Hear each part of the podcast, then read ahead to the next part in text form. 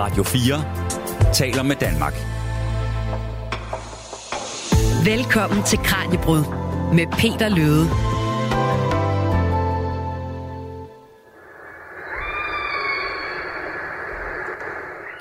Ja, den her lyd, den bliver mere og mere almindelig herhjemme. Det er nemlig lyden af en spækhugger. Her der er det en optagelse fra Spanien, hvor man har fanget lyden af en flok, der taler sammen. Men der kommer faktisk flere til den her undersøgelske sluderen i Danmark. De seneste år er det væltet ind med henvendelser fra folk, der har set de sort-hvide valer i danske farvande med deres egne øjne. Og i april, der blev der blandt andet observeret en af de her sort-hvide valer i havet ud fra Jødeborg. Og det er faktisk den samme val, som sidste år strandede i Limfjorden ved Aalborg. I 2019, der blev der også set syv spækhuggere, der var på jagt i havet ud for Skagen. Og hvis man nu går ind på naturbasen.dk, så kan man også se, at sidens brugere de har indberettet, at de har set spækhugger herhjemme over 40 gange inden for de seneste 5 år. Og Karl Christian Kinse, skal vi til at vende os til at se spækhugger kigge op over vandoverfladen herhjemme en gang imellem? Ja, det korte svar er jo ja, fordi øh, nu har folk fået øje for dem, og de har også øh, mulighed for at dokumentere det. Så, så vi kan jo være helt sikre på, at det er spækhugger og ikke noget andet. Du er jo en af dem, der er meget aktiv i, øh, i, i Vale, øh, hvad kan man sige, communityet herhjemme, både på Facebook, men du har også valer.dk. Oplever du, at der er en øget interesse for de her øh, spækhugger? Jamen, øh, det gør jeg da. Øh, valer er jo altså meget populære dyr, ikke? og de har jo et godt image, også i, på tv og i alle mulige medier. Og øh, det, det er jo øh, den opmærksomhed, de så nu har fået endnu mere, kan jeg næsten sige. Øh, den udnytter vi jo faktisk til noget, man kalder borgerforskning eller citizen mm. science. Så vi får faktisk folk til at indberette deres observationer, og det gør jo også øh, valgforskere i stand til at, at kortlægge øh, forekomsten af spækhugger på en langt bedre måde, mere grundig måde, end vi måske tidligere har gjort. Vi skal lige huske at sige, at spækhuggeren er jo ikke en fremmed fugl på den måde i, i danske farvand. Vi kan gå helt tilbage til 1679, der var der for eksempel en i, i Randersfjord. Så, øh, så det er langt fra en, en ny gæst herhjemme. Alt det her, det skal vi nok komme tilbage til. Som man kan høre, så er Karl Christian Kinse min gæst i Kranjebrud i dag, hvor vi altså undersøger, hvordan vi skal forholde os til det her enorme dyr, som man blandt andet har set lave ravage i Middelhavet, men som altså også findes i vores egne have og har gjort det i et stykke tid. Jeg hedder Peter Løde. Velkommen til programmet. Du lytter til Radio 4. Måske skal jeg lige sige, at Karl Christian Kinse, som jeg har selskab af i dag, er valgspecialist og har også skrevet flere bøger om Danmarks valer. Er spækhugger en del af, af de bøger, Karl Christian? Ja, den er jo omtalt, øh, fordi øh, spækhuggeren faktisk i nogle af de tidligste oversigter, jeg lavede, faktisk øh, sådan kæmpede med vågevalen en anden øh, lille val, eller ikke lille, men altså for en mellemstor valg, om, om, øh, om tredjepladsen i, øh, blandt de danske valer. Øh, det er jo imponerende, at vi, vi faktisk har 24 forskellige slags valer i danske farvand, som, som jo mindst en gang har set, eller mindst en gang er, er strandet i, i danske farvand. Så spækhuggeren er, er gået lidt i glemmeboden mm. i visse perioder, men nu er den der kommet stærkt tilbage. Har du selv set en spækhugger? Ja, det har jeg. Jeg har også selv øh, været med til at undersøge ja, to døde spækhugger, kan man sige. Men, men øh, døde spækhugger, der bliver undersøgt, øh, giver jo så heldigvis også oplysninger, der kan gøre os i stand til at passe bedre på dem. Jeg har jo også en drøm en dag om selv at se en, en spækhugger med, min, med mine egne øh, øjne. Altså, hvor vil du mene, jeg har den største chance, hvis jeg skal se en herhjemme? Jamen, øh, det er jo, øh, hvis det er Danmark, så, så er det jo helt klart øh, Skagerak og, og nordlige Kattegat, altså Læsø nordover og så videre. Øh, der har vi den største koncentration af, af observationer, og øh, så skal man jo så lige finde ud af, hvilken platform man vil vælge. altså, jeg tror faktisk, man også vil kunne se dem fra nogle af færgeruterne, der kommer, der krydser Kattegat og Skagerak. Mm. Men ellers er der jo været fisketure. Ikke? Hvis man ikke er øh, til fisk, så kan man jo måske bare kigge på en spækhugger i stedet for. Der er noget, der hedder Gule Rev, som strækker sig langs øh, også den danske Skagerakkyst, og, og der er jo, det er lige derude, hvor der er guf for spækhuggerne også, de æder fisk, så, så, så er der også mulighed for at se dem. Og jeg tror, jeg er langt fra den eneste, der kunne tænke sig at tage ud på en form for spækhugger turisme og tage ud og se de her valer med, med egne øjne. Hva, altså, hvad er det, der er så fascinerende ved spækhugger? Jamen, det er mange ting. Øh, det, det er jo det oplevelsen af at se et stort dyr, øh, et, et flot dyr, vil jeg også sige. Og øh, ja, så den viden, man så har fået gennem tv blandt andet, ikke? Altså, det, det er jo faktisk en havintelligens, øh, altså, som, som matcher vores egen landintelligens, hvis vi nu skulle være så frække og kalde os det. Ikke? Så, så øh, det er en, en, en øh, delfin, verdens største delfin, men med en rigtig stor hjerne, som er større end vores egen. Og øh, dermed selvfølgelig også store hjernede dyr har jo også meget komplekse forhold at forholde sig til, og, og der er sikkert øh, det, man med fint kalder kognitive øh, udfordringer, ligesom vi har dem. Så derfor kan man jo sagtens tale om, om ting, der så måske ligner lidt øh, det, vi har vores mennesker. Så jeg har selv udtalt, at øh, depressioner og øh, øh, mentale sygdomme, jamen hvorfor skulle de ikke findes hos, hos andre dyr, der også har store hjerner? Så det, er, så det er et intelligent dyr, et af de mest intelligente dyr, vi, øh, vi har? Ja, fordi øh, hvis vi nu regner mennesket som dyr, så øh, tror jeg, så kan vi jo i og for sig ikke helt sammenligne det. Men, men, men der er der helt klart øh, et, et havmatch her, som, som er fuldt på højde med, med os mennesker, tror jeg. Og lad os prøve at forstå det her med, hvad spækhungeren egentlig er for et dyr, lidt bedre at anskue den fra et mere naturhistorisk øh, perspektiv. Nu har vi jo talt lidt om, hvad det er, der gør den til noget særligt, især den store hjerne og dens intelligens. Men mange har jo måske set et marsvin herhjemme i, i Lillebælt eller lige. Altså, hvor, hvad adskiller spækhuggerne fra, fra marsvin for eksempel? Jamen, for det første størrelsen, og for, for det næste, jo næst, og, også, ja, kan man sige, den der flotte sort-hvide farvetegning. Øh, og så kan man sige, spækhuggeren har jo faktisk i mange, af også øh, skolebørns øh, opfattelse, øh, overskygget vores hjemlige marsvin, som, som jo også har en lidt mere kedelig farvetegning, om man vil. Så jeg har da i min karriere mange gange fået indberettet spækhugger, som så bare i citationstegn var marsvin. Ja. Øh, spækhuggeren er jo en af de, tror nok, otte valarter, der helt tilbage til 1758 altså kom på, øh, på navnelisten for første gang, ikke? en officielle videnskabelige navneliste. Så, og der var marsvinen også på. Så det er en, vi har kendt til i, øh, i, lang tid.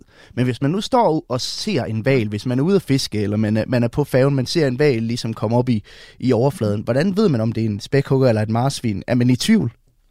Jamen, øh, hvis man ser en spækhugger han, så er man faktisk ikke i, i tvivl, fordi rygfinden på hannerne, de har mands højde, man siger 1,80 meter. Og, og det er der altså kun spækhugger, der har. Øh, øh, hunderne hos spækhuggeren, de, de har så mere, kan man sige, almindelige delfin øh, rygfinder.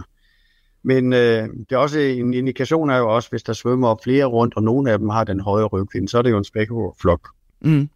Ja, fordi de lever jo i, i, i flok. Kan du ikke prøve at fortælle lidt om, hvordan de, de konkret lever, og hvordan strukturen er øh, i, i sådan en flok? Ja, men øh, flokstrukturen er jo faktisk det, man kalder maternal. Det vil sige, det er hunderne øh, i forskellige generationer, der simpelthen er, øh, kan man sige, stilaset i denne flok. Og hannerne øh, hører til, og nogle af hannerne kommer til, og det har jo selvfølgelig noget at gøre med, øh, at, at der ikke kommer total indavl. Ikke? Øh, unge hanner søger selvfølgelig, som så også så mange andre, væk og, og finder sig måske i en anden flok. Altså det er jo simpelthen et spørgsmål om, om genetikken også.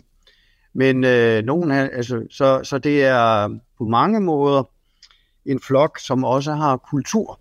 Fordi mm. øh, der er beretninger om øh, nærmest sådan en form for, ja begravelse kan man jo ikke kalde det, når vi er ude på havet, ikke? men øh, søsætning af, af døde unger, eller dødfødte unger, med, med en, en hel kortege, altså moren med sin nyfødte døde unge, og, og så øh, er hun akkompagneret af, af to hanner, der svømmer synkron ved siden af.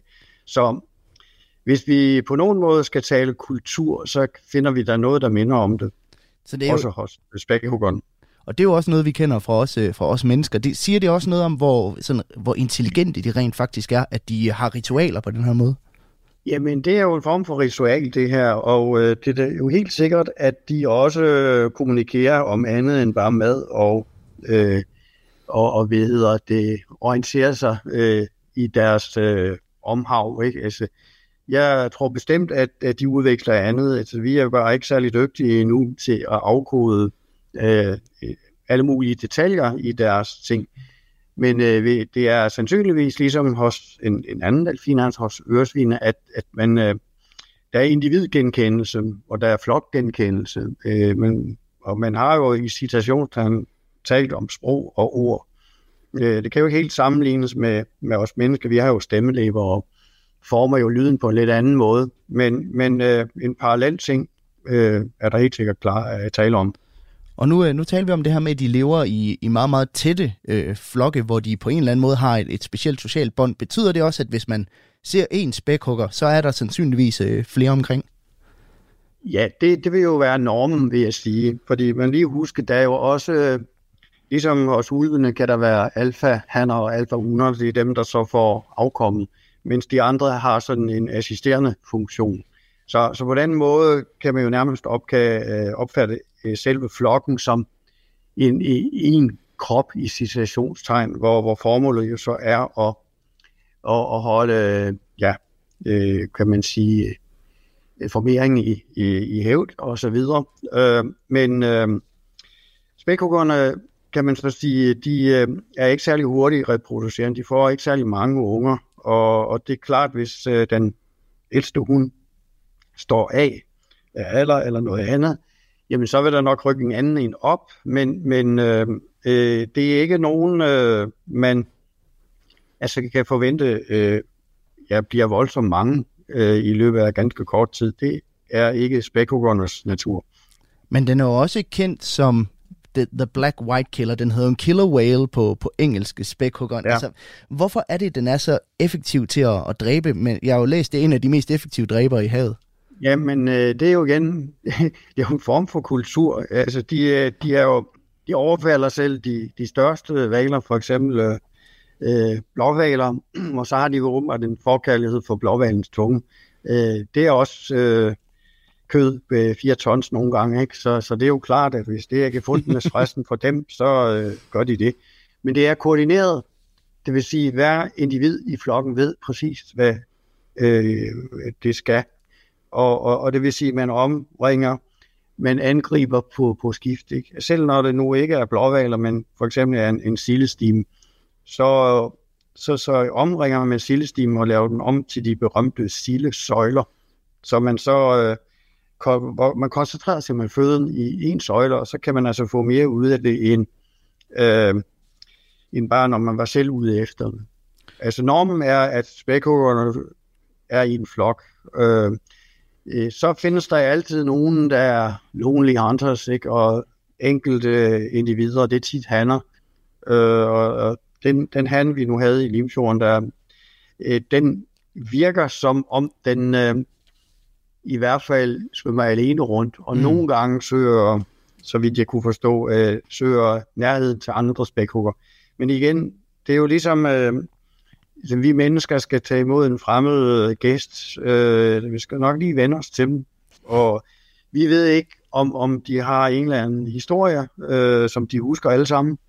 At det, han taler altså det forkerte sprog, og han gør altså noget, vi ikke kan lide, og så videre. Igen er det jo fuldstændig spekulativt, det jeg siger, ikke? men jeg tror simpelthen, det hænger igen sammen med, at det er store hjernede dyr. Og om ikke andet, så, øh, så er der jo nogle af dem, der, der er kommet herop, og nogle af dem har også været her i noget tid, for eksempel den her spækhugger han fra, fra Limfjorden. Og lad os prøve at blive lidt klogere på, hvordan og hvornår spækhuggerne egentlig slog sig ned i Danmark. Og jeg kan allerede afsløre nu, de har været her noget længere, end man lige umiddelbart skulle tro. Du lytter til Kranjebrud på Radio 4. Hvis du lige er kommet til, så kan jeg opsummere, at vi har gang i dagens Kranjebrud, hvor vi i dag ser nærmere på spækhuggeren. Gennem de seneste år, der har vi jo flere gange observeret spækhugger i de danske farvande, og det bringer os jo meget logisk tilbage til det her spørgsmål, som jeg stillede i starten, Karl Christian Kinse. Altså, hvordan skal vi forholde os til spækhuggerne i de danske farvande? Jamen, øh, vi skal nok betragte dem som et, øh, kan man sige, et naturligt øh, Øh, element i den ydre danske øh, havfagne, Øh, også med, med ophold i de indre farvande. Altså, vi kan faktisk med knoglefund øh, dokumentere, at vi går helt tilbage til ærtebølletiden. Og øh, så, så der er flere steder, hvor vi har større fund af spækhugger, og muligvis faktisk bevis på, at, at de mennesker, der der boede der dengang, også har jaget dem og, og nedlagt øh, en hel flok. Så, så ja, vi kan spore den rigtig langt tilbage i tiden. Så det er muligt, der måske faktisk har været flere spækhugger før i tiden? Ja, det er muligt. Det kan vi jo ikke vide 100 procent. Øh, men vi kan i hvert fald sige, øh, ud fra hvad, beri, hvad aviserne har berettet i 1800-tallet, så, så var det faktisk øh, mere hyppigt, at de berettede om spækhugger. Hvis vi tager det for god vare, jamen, så har der nok været flere spækhugger øh, omkring de indre danske farvande i 1800-tallet. Øh, det, det aftager jo lidt, øh, mm. men, men det er jo, har sikkert noget at gøre med de svingninger, der så er i, ja, i det marine miljø. Ja, for hvad, hvad tror du, det er, der gør, at vi nu begynder at se flere og flere af dem igen? Er det bare, fordi vi er blevet opmærksom på, at de stadigvæk er her, eller, eller hvad tror du, det skyldes? Jamen, øh, hvis min mavefornemmelse er jo, at det, det er nok en, snarere en kombination af, af de to ting. Vi er helt klart blevet bedre til at dokumentere dem, fordi folk er derude, folk kan optage dem, både på film og med gode billeder. Og vi, øh, vi får også øh, billeder af rygfinderne, så vi får også noget, der hedder fotoidentifikation ud af dem. Så vi kan faktisk matche det med kataloger forskellige steder. Så vores vidensbank, den er jo øget voldsomt. Øh, når det er sagt, så øh, skal vi jo, øh, der taler vi om måske de sidste 25 år, hvor det mm. er gået flot opad. Men, men før det har der nok også været spækhugger, men, men der må man lige huske, så skulle man have sit fine kamera med ud på havet, og, og så skulle man være heldig og trykke på knappen det rigtige tidspunkt, så kunne man, nogle gange kunne man også filme osv. Men det er helt klart, vi er blevet bedre til at dokumentere det. Øh, når jeg siger, at det er en kombination mm. af tingene, så, så er det jo med, med øh, al den viden, man nu samler, så betyder det, at, at der har været perioder, hvor der ikke har været så mange spækhugger, og det er igen en, lidt en mavefornemmelse, og så er der kommet spækhugger igen det hænger lidt sammen med, at man har, at spækhuggerne er et toprovdyr, og mm. toprovdyr, de øh, ophober jo miljøgifte. Og i sidste ende betyder ophobning af miljøgifte, at man mister forplantningsdygtigheden. Så de spækhugger, der engang har været, de har måske været så øh, belastet af miljøgifte, at de faktisk ikke kunne få børn. Okay. Og så, så går det jo ned ad bakke. Men så er der måske kommet nogle nye, som så øh, ikke er påvirket. Så, så øh, det, det er jo ikke sådan en... en man kan ikke sige tingene sort og hvidt, fordi det er sikkert, øh, der er mange gråzoner i det her, ja. apropos øh, aftegningen. Men nu, nu har man jo blandt andet også observeret dem i, i Limfjorden, som vi, som vi har talt om før. Altså er det, er det jo noget nyt, at de begynder at sejle ind i de indre farvande? Fordi nu talte vi om før, at de har jo været meget oppe i Skagerak og, og den slags.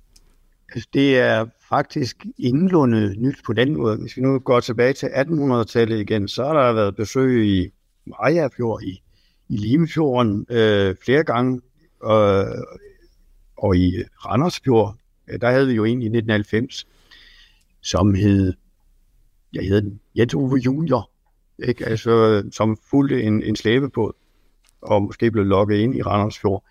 Men der, hvor der er god mad, hvor der er god mad, der, der, det finder de, og der kommer de jo så også. Ikke?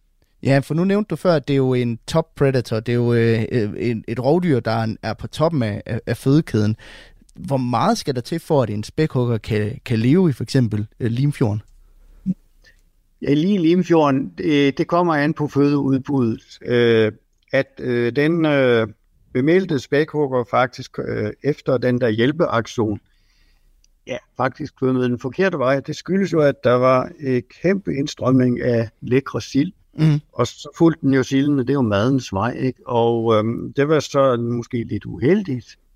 Og så har den måske øh, simpelthen et for et sig, og, og så kommet på, ja, den, var, den strandede jo ikke rigtigt, den lå altid med lidt vand øh, under buen, ikke? Så, men øh, he, hele denne, øh, hvad hedder det, øh, hændelse, øh, det hændelsesforløb, det har vi jo nu skrevet en artikel om, øh, og det er jo især øh, mine kolleger, der har ført pinden der, og øh, den, den kommer så i et videnskabeligt tidsskrift, fordi det her, det er jo i og for sig noget nyt, fordi det har været sådan, apropos sort-hvid, ikke? Mm. Der er nogen, der siger, at man skal ikke øh, blande sig i spækhuggerne, og der er andre, der siger, at man skal blande sig hele tiden. Og ingen af de to ting er jo 100% rigtigt. Og her viser det sig, ved ikke at blande os, øh, øh, det gjorde vi første gang. Anden gang blandede vi os med en hjælpeaktion, og så blandede vi os ikke. Men så fandt spækhuggerne alligevel ud af at svømme væk.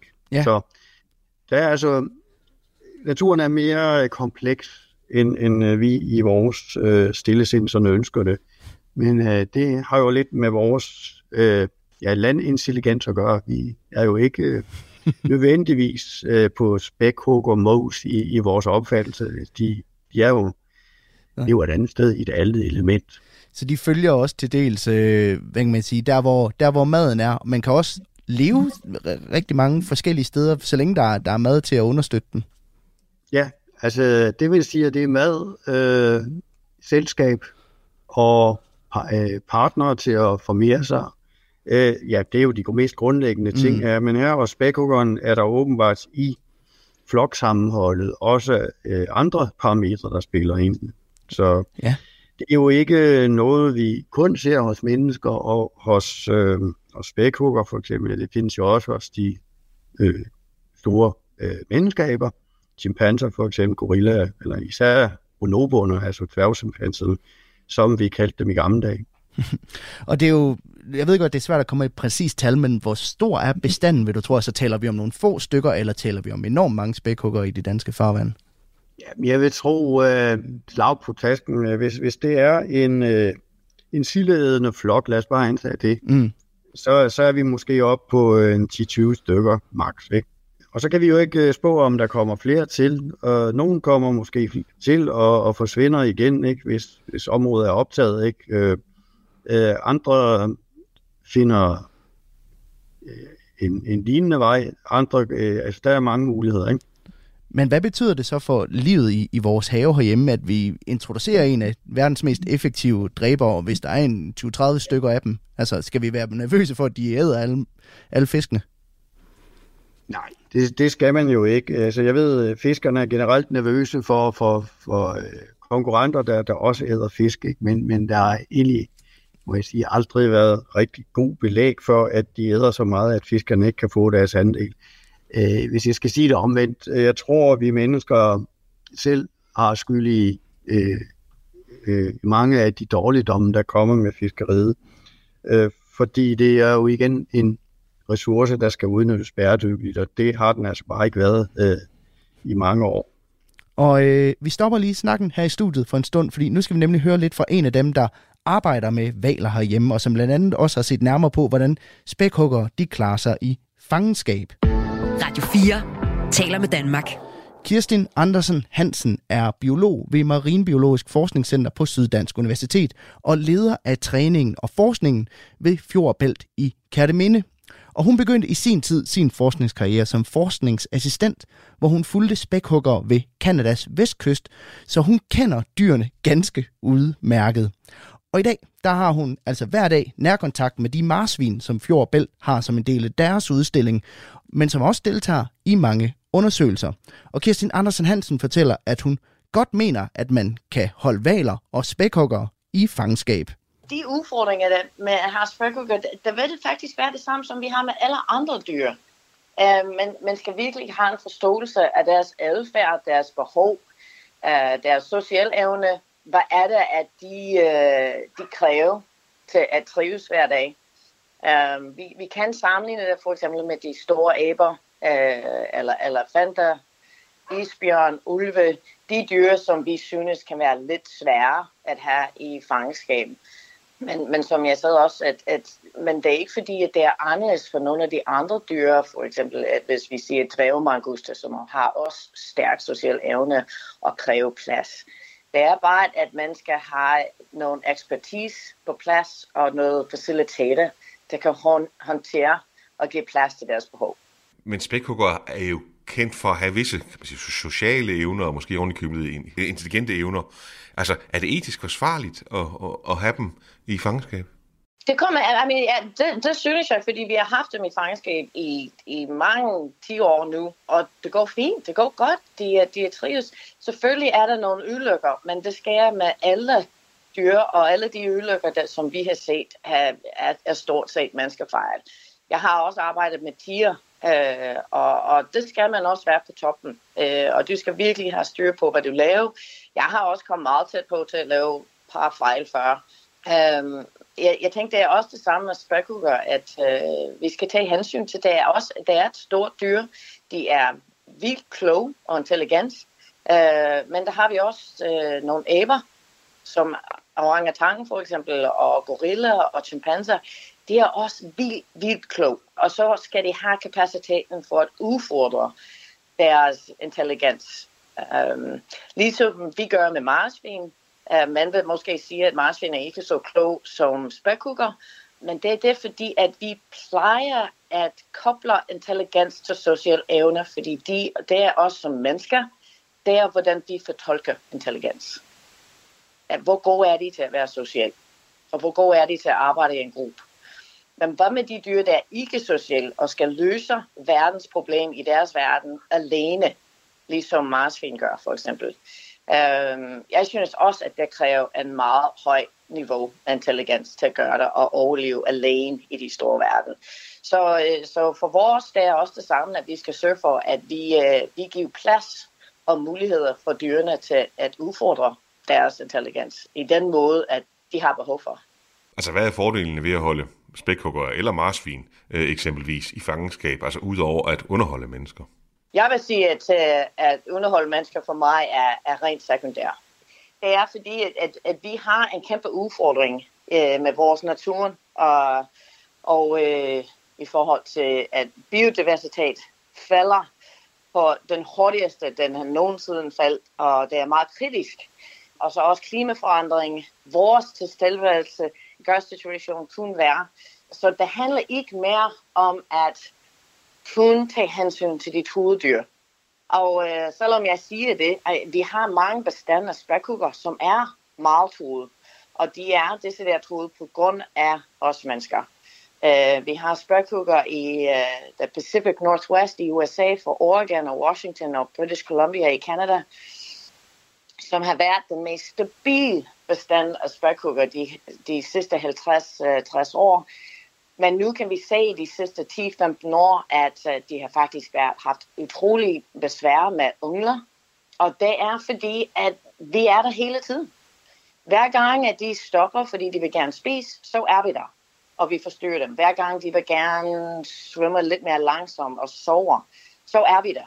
Og så de skal altid flygte, og, den er, og, og så også i forhold til deres medmængde. Det er ikke så meget fisk mere. Så koblet alt det her, så har vi en bestand af spækhugger, som har været utrolig succesfuld i den område i, i rigtig, rigtig mange år, og nu er meget, meget truet. Og, og det er det samme situation, som, som vi kan koble også med marsvin. Vi har faktisk rigtig mange marsvin i det danske farvand. Så øh, alt det, vi kan lære, gør en fordel. Og mange af de her ting, der vi kan lære, det er, at når vi har dem i en område, hvor vi kan stille de kritiske spørgsmål og få svar på de dyr, der vi har foran os. Fortalte Kirstin Andersen Hansen til min kollega Kasper Fris, og du kan høre mere fra Kirstin Andersen senere i programmet. Radio 4 taler med Danmark. Og Karl Christian Kinse, jeg vil gerne lige spille en lyd for dig. Det er lyden af det, der må sige at være et meget intimt møde med en, en spækhugger. Prøv at lytte med her. Yeah my god.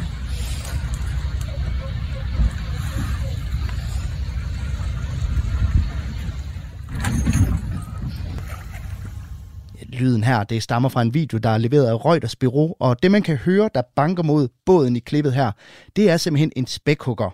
Siden 2020, der har man nemlig observeret flere og flere spækhugger, der simpelthen angriber både i Middelhavet ud fra den iberiske halvø. Og det giver enorme skader på både ror og skrov, men det er faktisk også lykkes valerne at sænke flere af de her både. Og tidligere i dagens program, der øh, talte vi om, at spækhuggerne er blevet mere almindeligt syn herhjemme, og de faktisk har været her i mange år. Øh, min gæst er Christian, øh, Carl Christian Kinse, der er valspecialist og også har skrevet flere bøger om valer. Og jeg kunne godt tænke mig, Karl Christian, at vi lige dykkede ned i det her med, hvor vi, hvorfor at spækhugger er begyndt at angribe både? Altså, hvad tror du, der ligger til grund for den her adfærd? Jamen, øh, jeg tror, det er en eller anden reaktion over for en, en båd, øh, som så ikke... Øh, ja, en tradition, en adfærd, som så er givet videre til, til andre spækhugger i samme flok. Øh, det kan man jo kalde en kultur, men i det her tilfælde jo for, for mennesket en unåde, at, at man bliver præget på, på sejlbåden, og øh, at man opfatter dem som noget negativt. Øh, det, det kunne jo simpelthen være en traumatisk hændelse for en enkelt spækhugger, som så har overlevet det, og, og, og så har givet det videre. Ikke genetisk, men, men man som en tradition til, øh, til, til, til andre spækhugger i flokken. Øh, det viser jo endnu en gang, at øh, kultur er jo ikke mm. kun noget, der er venlig øh, stemt over for mennesker og menneskers adfærd. Det kan sagtens være øh, netop øh, en, en, en det stik modsatte, nemlig altså en, en aggressiv adfærd. Øh, man har ikke øh, fundet øh, rester af mennesker i spækhuggermave.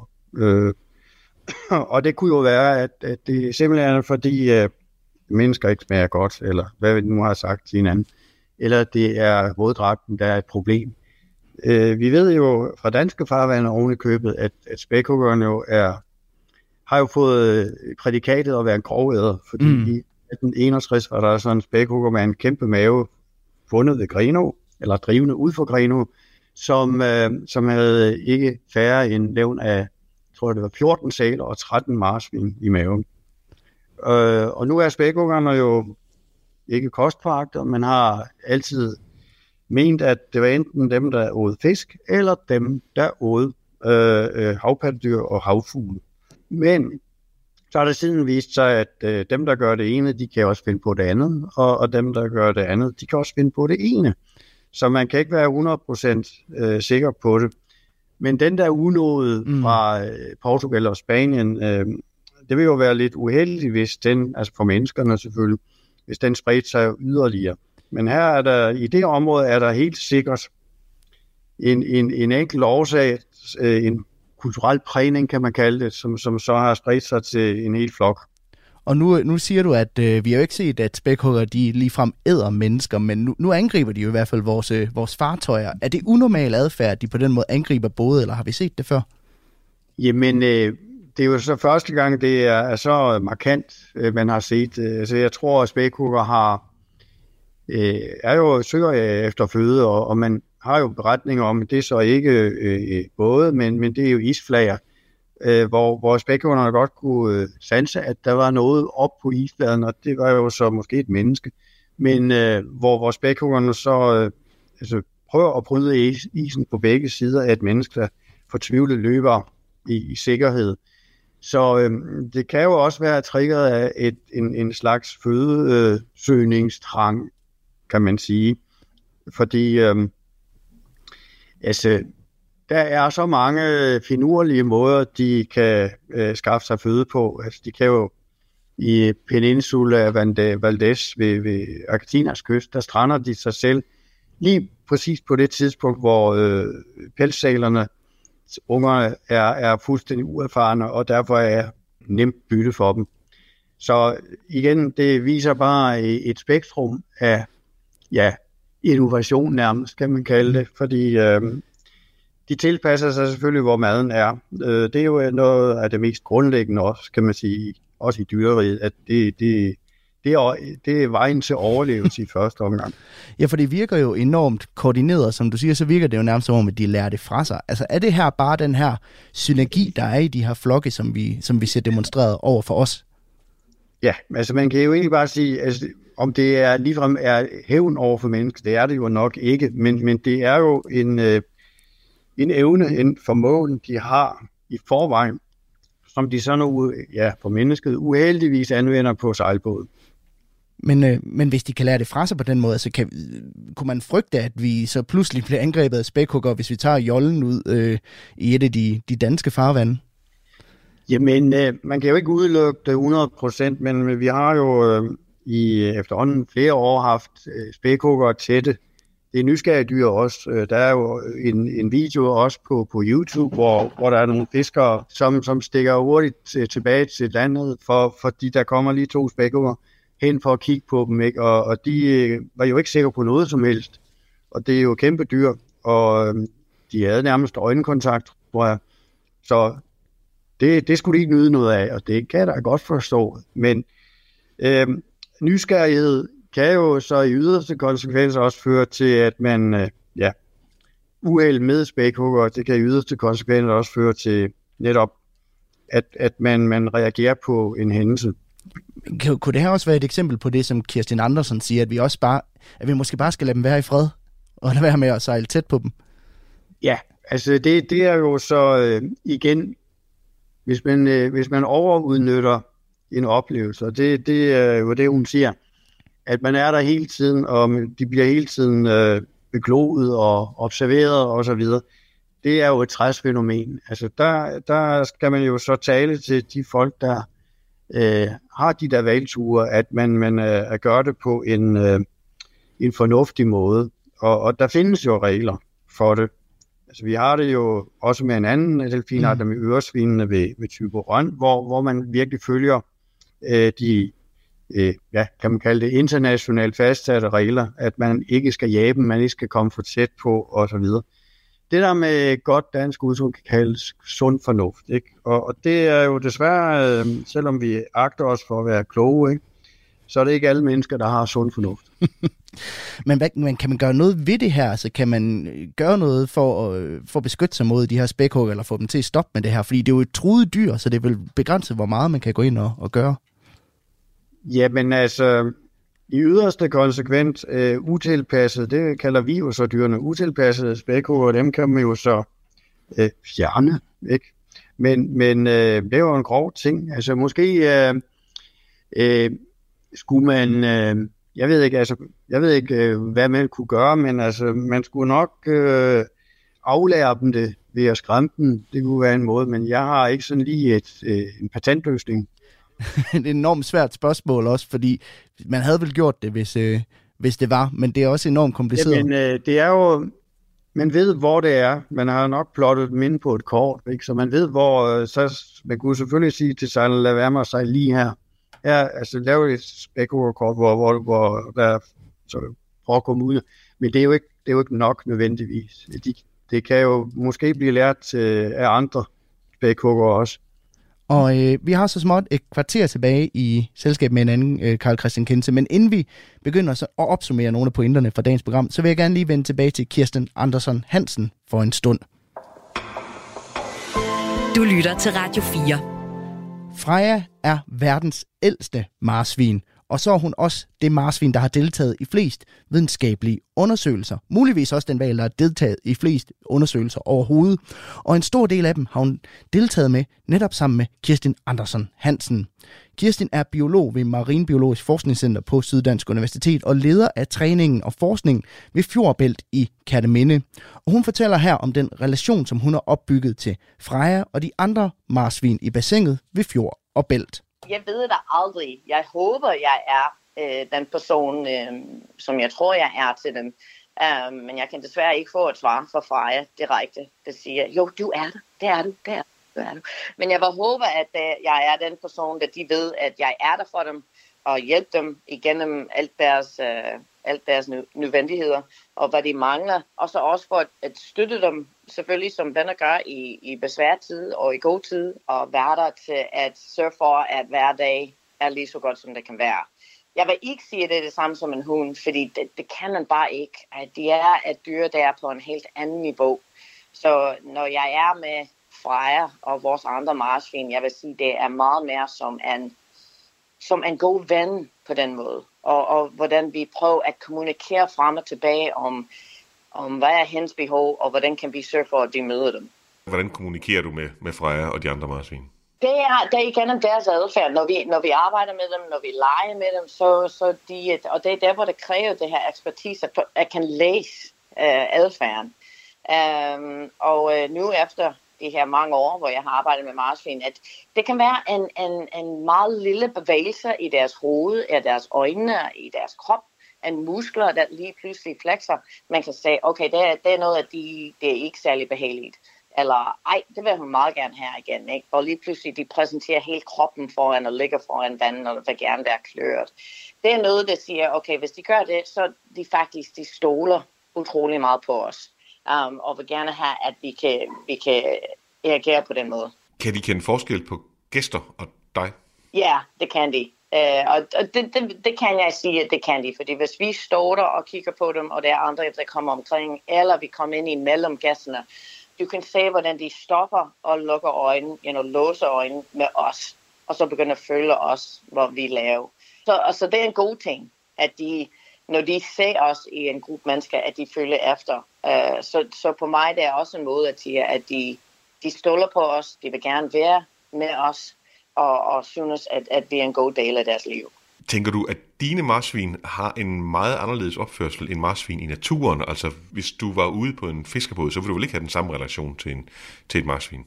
Overhovedet ikke. Nej, men, men, men det var også, det kan vi også sige for mange, mange andre dyr, der, der er ingen øh, og personer på den måde. Ikke?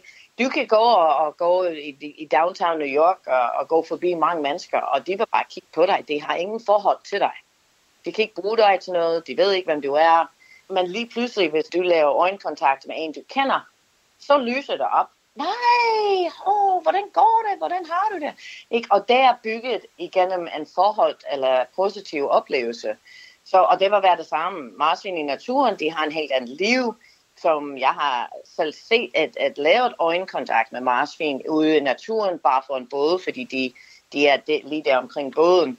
Men det er slet ikke på det samme måde.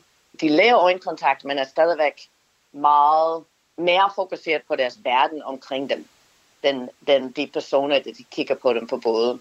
Hvor vores marsvin, det kan godt være, at vi er i gang med et eller andet, og de er i gang med et eller andet, men når de svømmer forbi, og de kigger, du kan bare se, at det er den der genkendelse. De låser øjenkontakt lige for et øjeblik, og lige for at sige, jeg ser dig, og så svømmer de videre.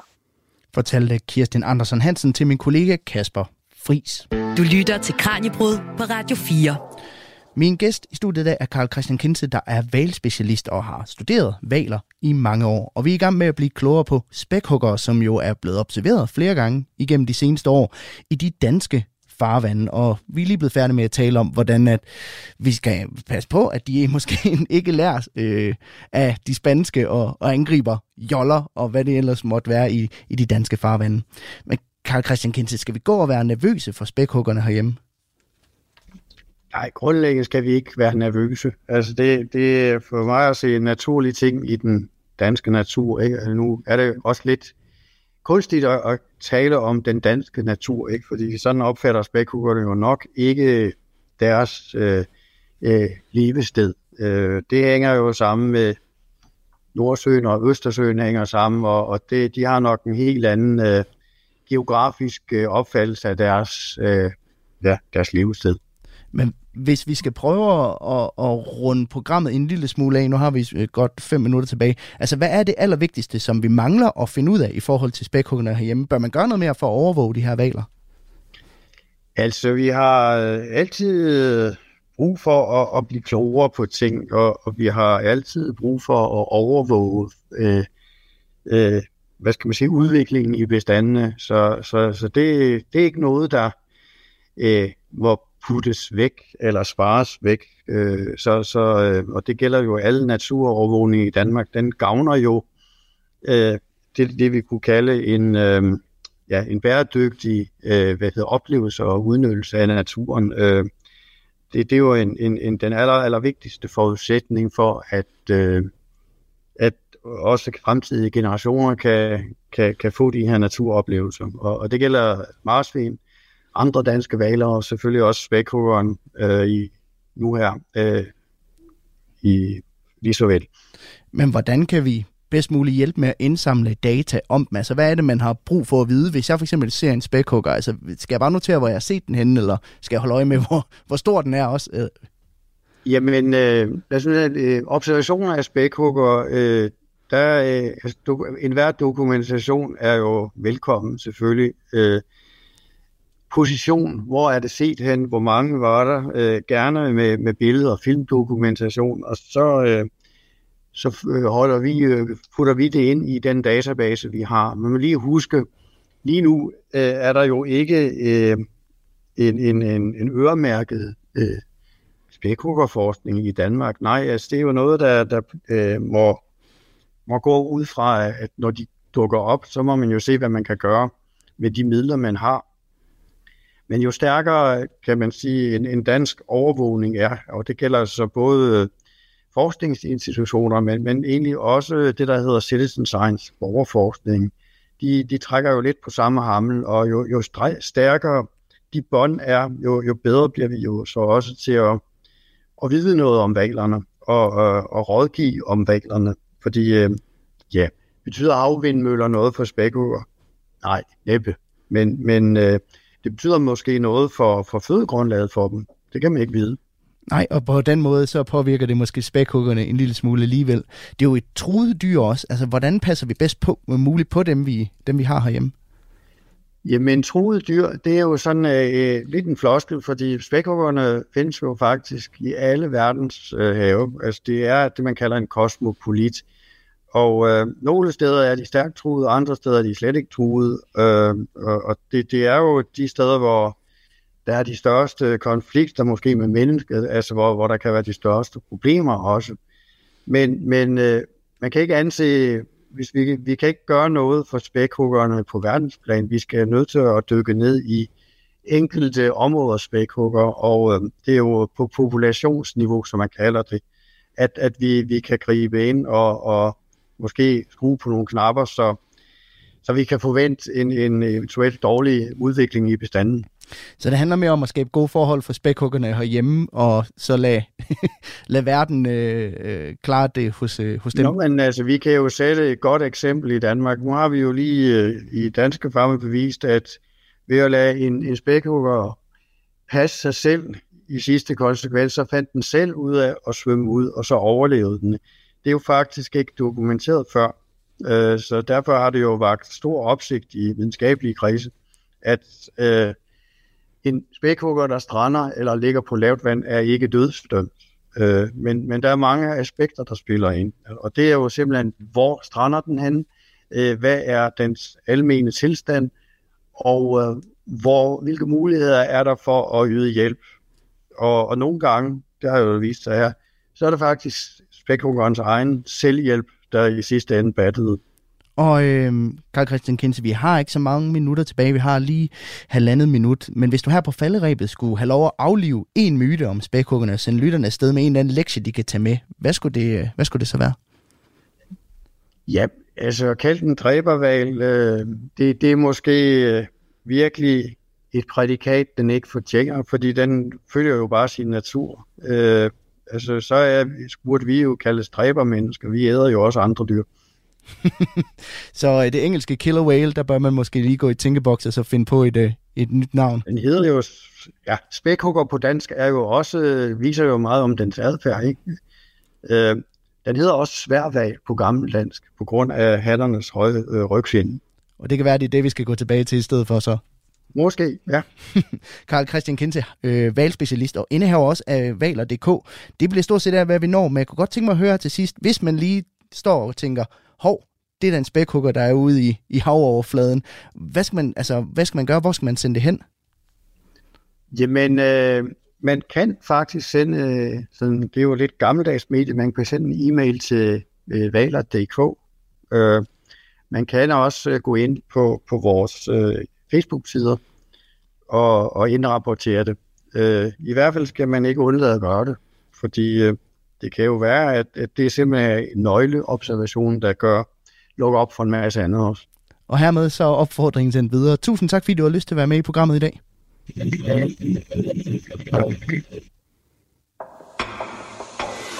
Du lytter til Radio 4. Det var fangsten på dagens valjagt her på Radio 4.